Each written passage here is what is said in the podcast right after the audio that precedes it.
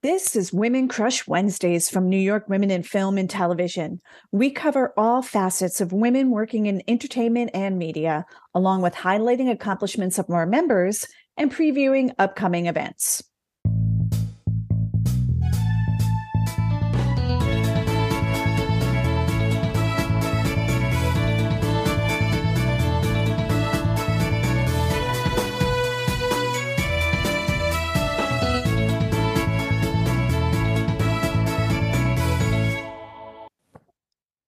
Welcome back, everyone. I am Janine McGoldrick, and we are so excited to begin our fall season. And today I am here with the amazing Tammy Reese. Hi, Tammy. It's so great to see you after all of our time off. And and although this is audio, we record via Zoom so that I can always see Tammy's smiling face because it warms my heart. Uh, Janine, you are amazing as well. Yay, we are back. It's so exciting. It seemed like the summer was a long break, but it flew by fast. What were you up to this summer? Trying to progress my documentary forward. I'm doing some events and freelance work. And what about you? What have you been up to? Time with family. My son had graduated middle school in June, and then he turned 14 in August. I covered wow. one of the horror film festivals this past August in New Jersey. And then my son started school this beginning of September. It's just like the time is just going by, just watching him grow up, wanted to spend the summer with him. Yeah, the it's really been a crazy, crazy summer. And as as everybody knows in the industry, we have two strikes going on. When we had left our podcast for our summer break, it was just the writer strike. And then since then, the actor strike started as well. Basically, you know, Hollywood is shut down, but negotiations are ongoing. And as of our taping, I think the Writers uh, Guild are looking at another possible agreement today. And maybe by the time this airs, at least one of the strikes will be over. Beyond just halting production, a lot of talent prevented from promoting their films, whether it's premieres or going to festivals like Telluride in Toronto, which just happened, and the New York Film Festival is coming up. And a lot of people won't be able to attend because the strikes are still happening. Right, Janine. And not only that, but the Emmy Awards, which usually take place mid September, has been postponed to January 2024. And Janine, also, I'm sure you have heard the latest uproar over Drew Barrymore, who at oh, yeah. first planned who planned to start production of her talk show, then retreated because of the immense backlash she received. And I'm just like, I love Drew, poor thing, but I get it. Um, it's a shame it took all that pressure for her to reverse course, but it shows that speaking out can make a difference. And if you are affected by the strike, NYWIFT have a list of resources that may be available to you on the website, www.nywift.org. We'll have a link in our show notes. Yes. And while all of that is happening now, there's also a new COVID wave that is spreading through the, the country and hitting a lot of different entertainers. It's amazing that we still have to talk about COVID, but there's so many people that are getting sick or rescheduling or canceling their shows. I noticed most recently Steve Martin and Martin Shorts. You won't believe what they look like. They have a show out in Vegas and they had to cancel because Steve Martin and a lot of the crew had COVID. And Jimmy Kimmel, apparently, uh, they have a podcast called Strike Force, which uh, is, I think, all about the him and Stephen Colbert and Jimmy Fallon coming together and doing a podcast on behalf of the writer's strike. And their whole crew was infected with COVID too um, out in Las Vegas. So it's unfortunate what's happening in our industry. And hopefully by the time we come back in a couple weeks, we'll have some good news. I'm hoping so too. And you know, as the fall season kick in, the winter season as well, everyone just keeps staying safe and informed. Yes, exactly. So even though major productions are at a halt, a lot of independent productions are still going strong. And one of which is a documentary called Nina, which recently won NYWIFT's Loreen Arbus Disability Awareness Grant.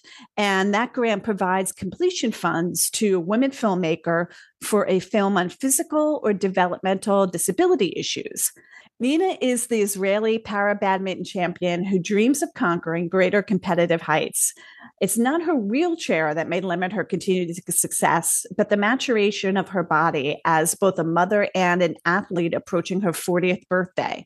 What might be her last chance to have another child crashes against her first and possibly only opportunity to participate in the 2020 Paralympic Games in Tokyo. While she's negotiating her ticking biological clock, Nina confronts the biases of a sporting community that challenge her maternal desires.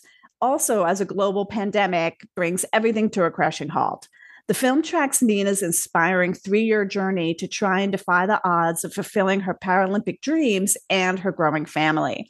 It's truly a wonderful film that I am honored to be on the producing team of. And the film is headed by the amazing Ravit Markus, who also directs.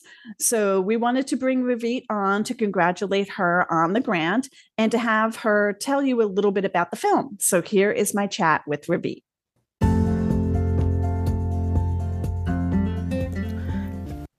Hello, Ravit. I'm so excited to finally have you on the podcast. We've been talking about doing this for a while, and you're here.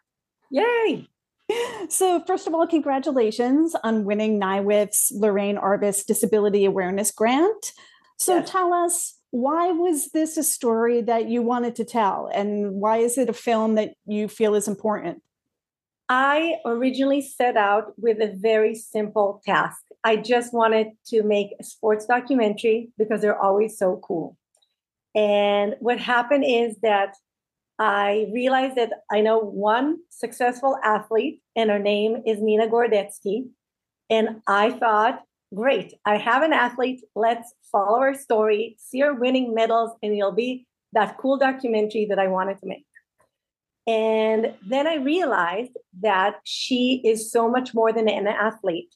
She's a fascinating person, and that I caught her just in this fascinating crossroads that is so feminine that I could relate to, which is when you're running against time, uh, both as a woman, as a mother, as an, an athlete, uh, because she was uh, getting closer and closer to 40, wanted really to uh, get pregnant again, but at the same time had her first and maybe only opportunity to be in the Tokyo Paralympics. So it became a bigger story that I think every woman, but also every athlete can relate to. Because some people say that an athlete you know dies twice. Once when um, you know they really die but the first time is when they hang their shoes. And mm. she here we are with her this moment of contemplating is it coming?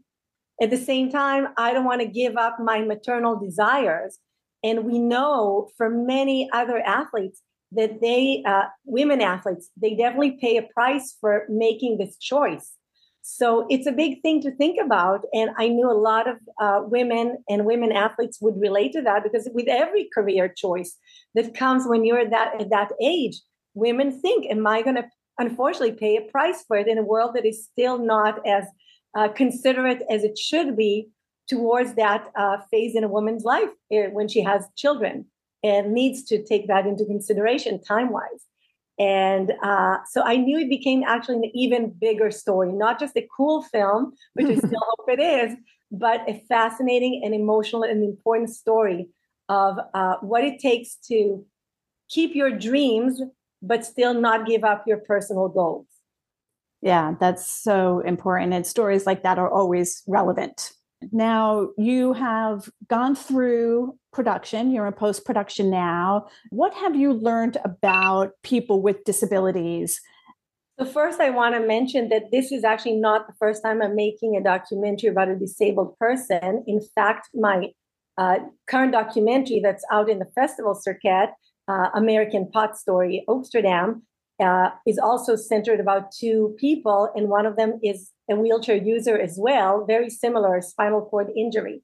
So I have been exposed to this. I worked on that film for 10 years, and it won the Slamdance Award, uh, Audience Award, actually, yeah, at the Unstoppable category that is dedicated to stories uh, for uh, about and by uh, disabled filmmakers.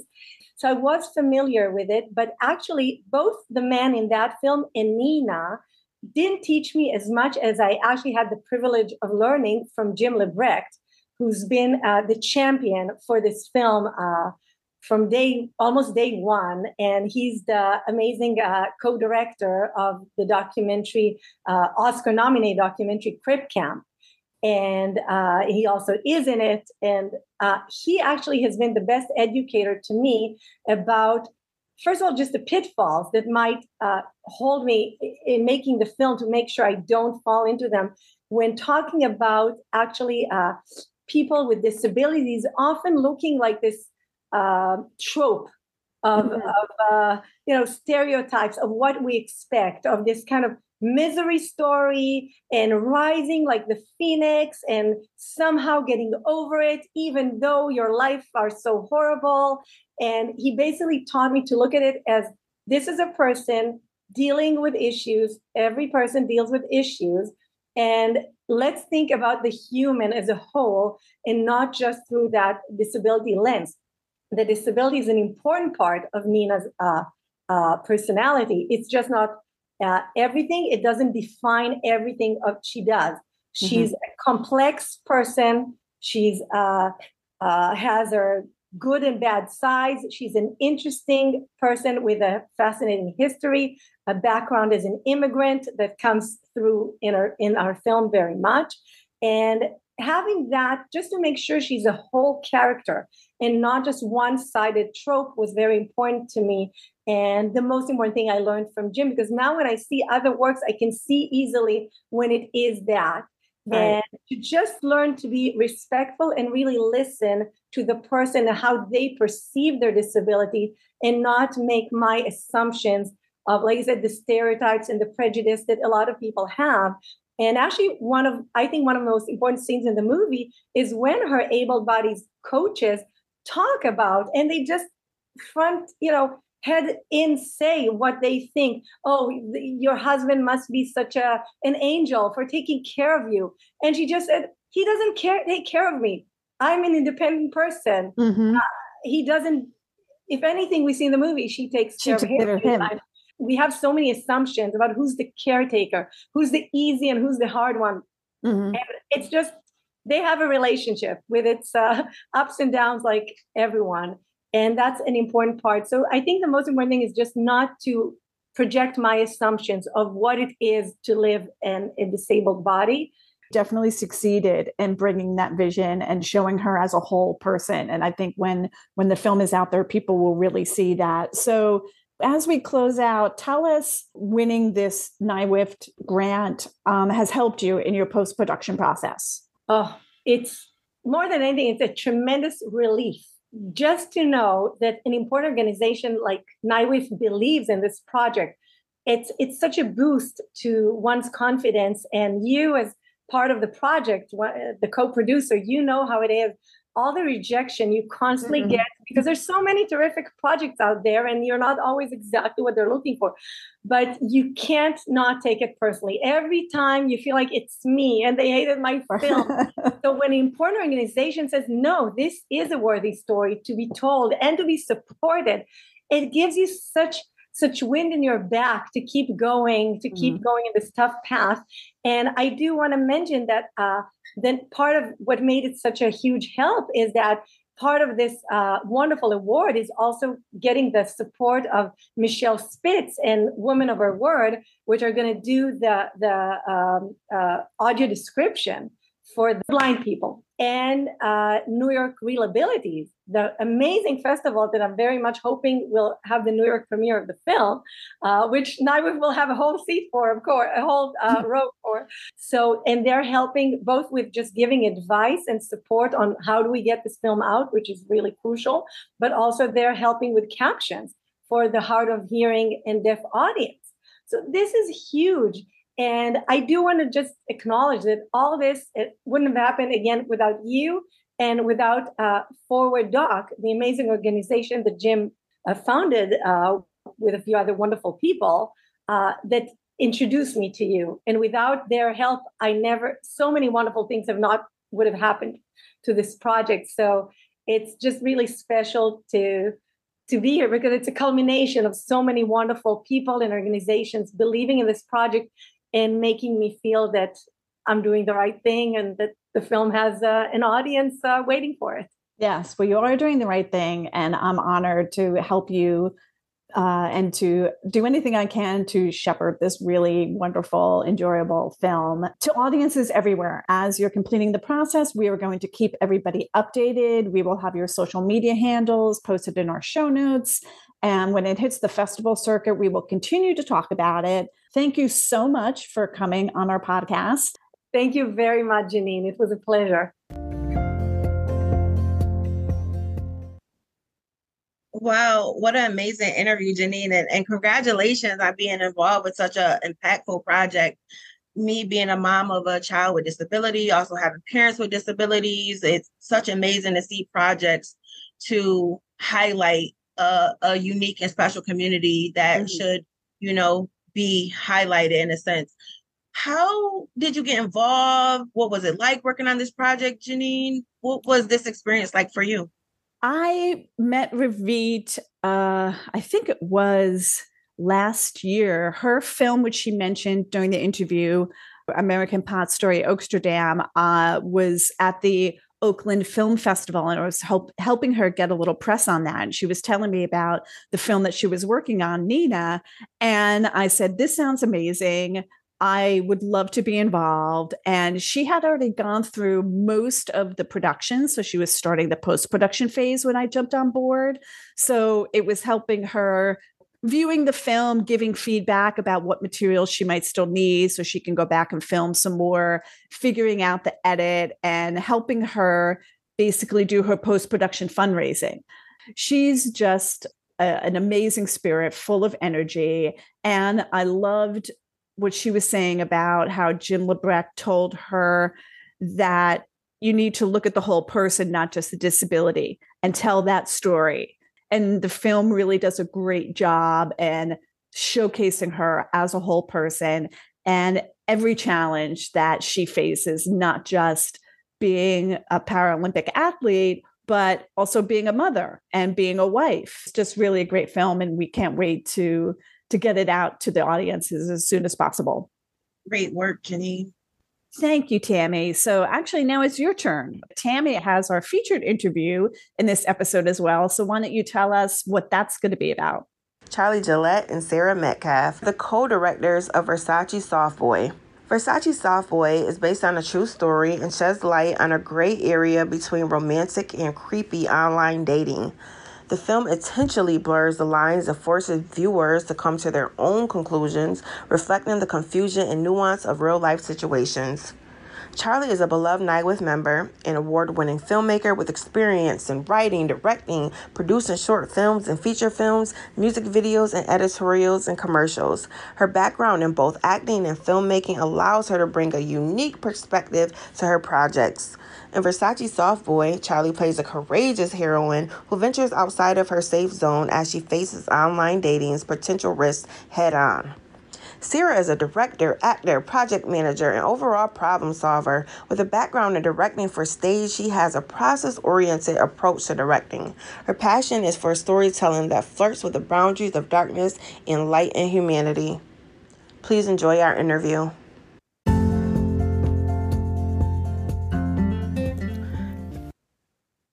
Congratulations, ladies, on Versace Softboi becoming an official selection for the New Faces, New Voices Film Festival and the Brooklyn Horror Film Festival. I'm a huge horror fan. What went into the decision for both of you to team up to co direct the film? And what was it like working together? Charlie, um, do you want to yeah. start? Yeah, I'll start off. I actually met Sarah when she cast me in a play that she was directing a couple years ago. Um, and the experience of collaborating with her on some really tough material was really rewarding and fulfilling as a creative. And I've kind of just been waiting for an opportunity for us to collaborate again. Um, so when I knew I was going to be both directing and acting in this project, I knew I wanted a second pair of eyes um, on set watching the performances while I was in front of the camera. And Sarah immediately was my first choice. Like she came to my mind and we already had such a great working relationship and a friendship. It was just such a natural fit. So um like when it came to directing, I kind of like had a vision for the overall scope of the film and I had more of the like technical knowledge. So I worked a lot with the camera department and we got kind of on the same page about where we wanted the performances to go. Yeah. But like on the on the day, Sarah was like in charge of the cast, so which was great for me. So I could kind of like sit back and act. yeah, it was. Um, it Charlie first sent me the script. I think when you were working on the screenplay. I mean, we when we met um on the project we worked on a few years ago, it was such a joy working with Charlie. Like she was so immediately someone I wanted to work with consistently, and so we've sort of remained friends and collaborators and just like creative forces together since then. Um, and really, I remember you sending me the script and we just sort of started talking more about it and, and developing it further. And it sort of naturally fell into place. But as she said, it was an interesting moment for me because I've worked so steadily in theater. Um, and I've worked on in casting for television and I've been in films in my life, but I'm not, I, I never would have identified as a film director. So I was um, excited to get this opportunity to work with Charlie on it and to really like get an eye on the story and the performances um, and, and work with actors in that way. And then was just so grateful that she had that technical background to kind of like guide me through those aspects of it and also take the lead there. So I think that we really shared the workload in a in a fun way um, where we got to like be equally creative in some capacities, but also like brought our different strengths to the set. Well, being that NYWIFT is a huge community about collaboration, especially amongst women, you two are a prime example of that, that women don't have to compete in this industry, even though it's a competitive industry, but you can work together and truly want to see each other win and make something that's impactful for audiences around the world. So I definitely commend you both for all the work that you're doing together for sure. In what ways do you think this film contributes to the ongoing dialogue surrounding online dating and relationships? Um, I mean, I can start and you can jump in because it is your your story and your script, Charlie. But I think uh, it's such an interesting one because I really do think that there is this sort of like quiet shared reality um, amongst women and really any person that's walking out into the world and and dating um, that you know it doesn't necessarily like impede what we're doing but there's just this awareness that anything could happen at any moment right? That there's like a light threat to any any date that you're going on especially if it's an online date with a stranger. And i think that there's like i think sometimes about how often my friends will say text me when you get home or i say it to them right? Or we send our location to one another when we're going to meet someone random. And it's sort of you know it's a joke it's it's not like we don't really like think about it as something heavy in the moment until it like becomes heavy very quickly right? So i think that's what this speaks to that it's it's something that is just always there and it's this this light threat almost until suddenly it's very very real and you're confronted with it and you how you manage that that fear and that anxiety and what comes up when suddenly the thing that you've just sort of always known is there in the back of your head becomes something that you have to say like is this really happening? Is this person doing something wrong to me? Is this person threatening me in some way? Um, so i think it kind of it toes that line and it speaks to that moment for so many people which i i find pretty relatable. Yeah, I think, you know, dating is complicated because people are complicated and um, a lot of people don't feel comfortable um, just being upfront and honest about their desires. So there's a lot of like guessing about what people's intentions are and what their motivations are. Um, and I think like something that I do in real life and something that I think my character does in the film is um, I tend to like build up potential like romantic partners in my mind before I really know them. And so I have this kind of like fantasy image of them, which she has in the film. Um, and it's really easy to kind of have this sort of like naive trust of the person that you're about to be very vulnerable with. Um, you know, you're going out maybe to their their home and you don't know them. Um, so kind of like Sarah said, it's just um, this sort of underlying sense of danger that is always with us when we're operating in the world. And I think that's really like the journey that my character takes in the film. She goes from being sort of naive and and open to being really traumatized and scared based on the experience that she has. In addition to the storyline being on true events, um, Charlie, is based on personal experience. How did you approach a project like this that can have you be vulnerable, maybe uncomfortable, but you still have to get the story told? How did you approach doing something that's so personal to you? Yeah, so the inspiration for this story came from something that actually happened to me and two friends during the pandemic. Um, my friend uh, got on the apps and she had never been on them before, but she was just trying it out and unfortunately had this really bad experience um, pretty early on.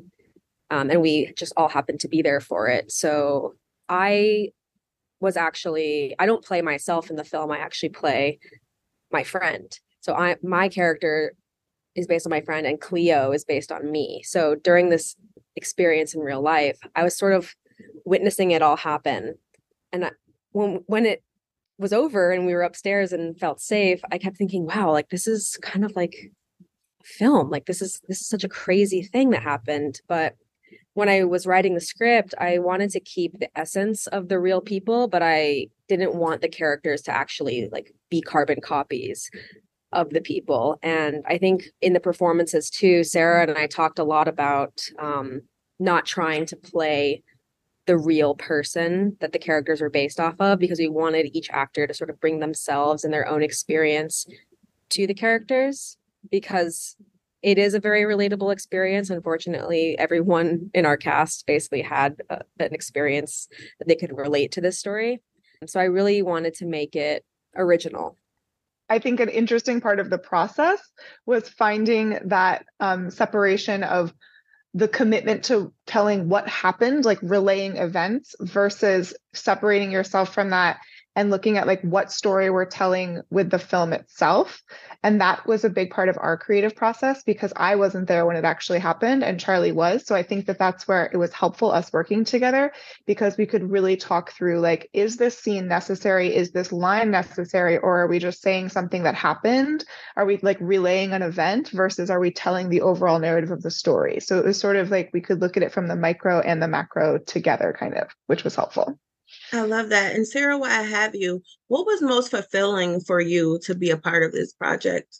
Honestly, it was really fulfilling for me to work with Charlie in this new way and for me to get the opportunity to work on a film project because it's something that I love and I I engage with it so much as a as a viewer and I had as an actor and from other production side of it but I'd never been able to sort of use my creative force in the film uh, sphere and my passion is working with actors. So it was so wonderful. What I love about this film is the relationship between the characters and especially the friends.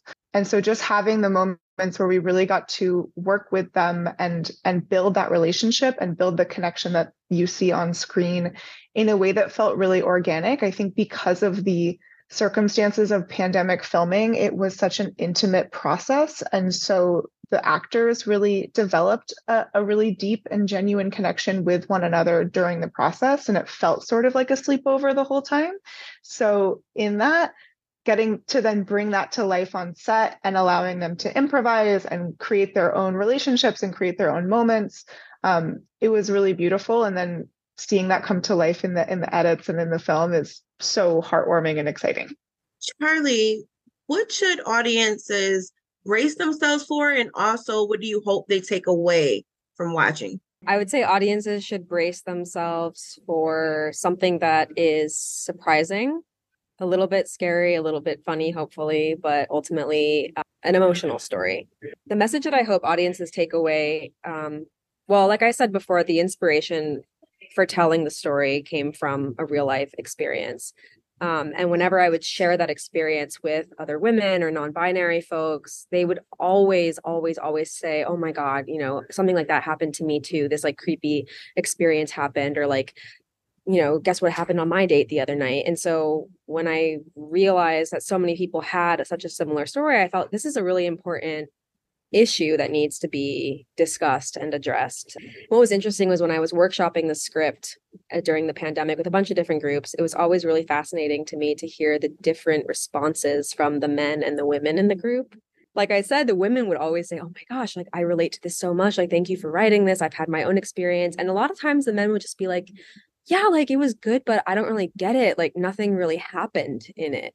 But there was one guy who, after the reading, um, after reading the script, said, wow, I never considered this before, but um, the difference between a bad date for me as a man and a bad date for a woman is so intense.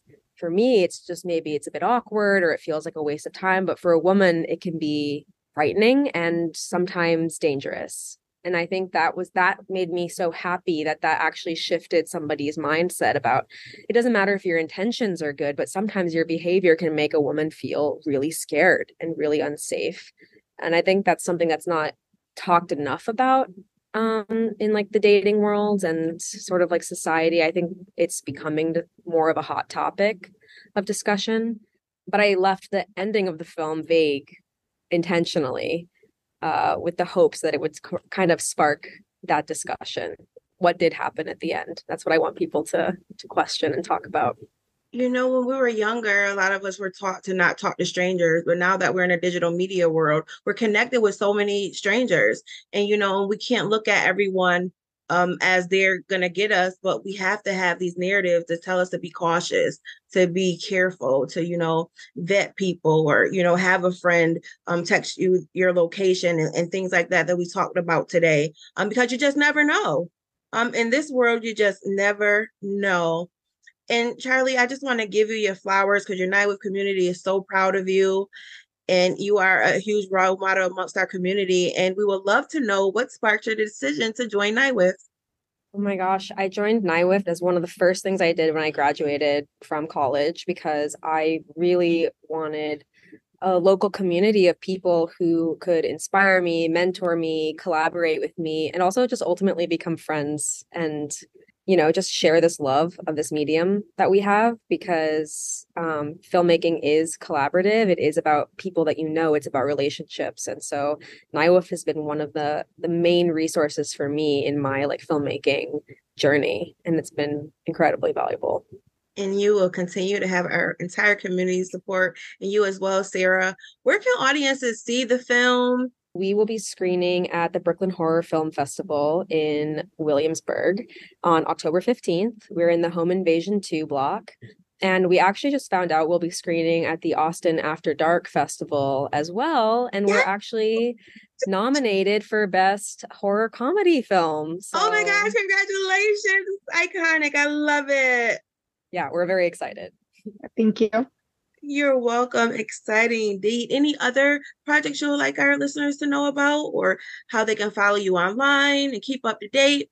Oh, please. Yeah. Um, I'm at Charkable, C H A R K A B L E on Instagram. And I have a couple projects coming out. I just directed a music video for a musician named Reed Jenkins that'll be out on October 2nd. Wesley Hahn, who plays M in the film, wrote a short film that I'll be directing early next year. I know becoming friends and family on set is how it goes. And I'll be playing the lead role in a indie film called Moment by Moment that films early next year. So there's going to be a lot coming up and please like reach out if you want to collaborate, if you have a project that you want to work on or if you just want to chat.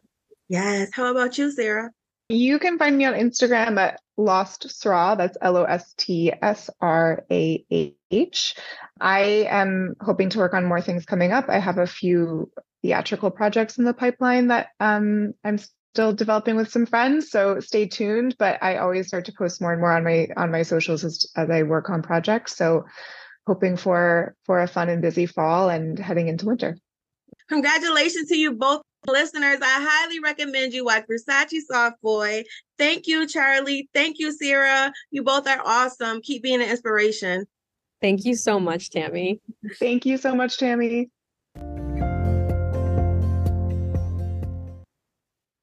Thank you so much, Tammy, as well as Charlie and Sarah, for joining us on the podcast and also for bringing us this really wonderfully creepy and sadly true story about horrific and scary dating issues. I love when she talked about how that one guy in the focus group basically said, Wow, I didn't realize what it was like for women to have a bad date. For me, it's just like, oh, it's an uncomfortable situation. But for women, it could be so much scarier. And I think that perspective is so important.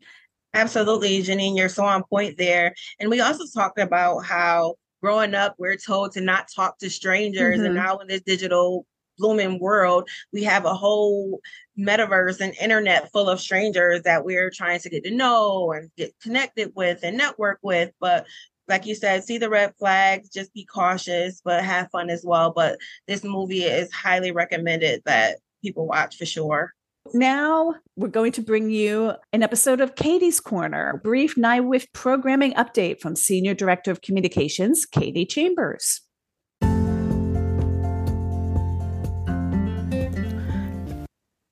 New York Women in Film and Television is proud to introduce the NYWIFT Masterclass series. This series offers in depth virtual multi class workshops that explore various aspects of the film, television, and media industry.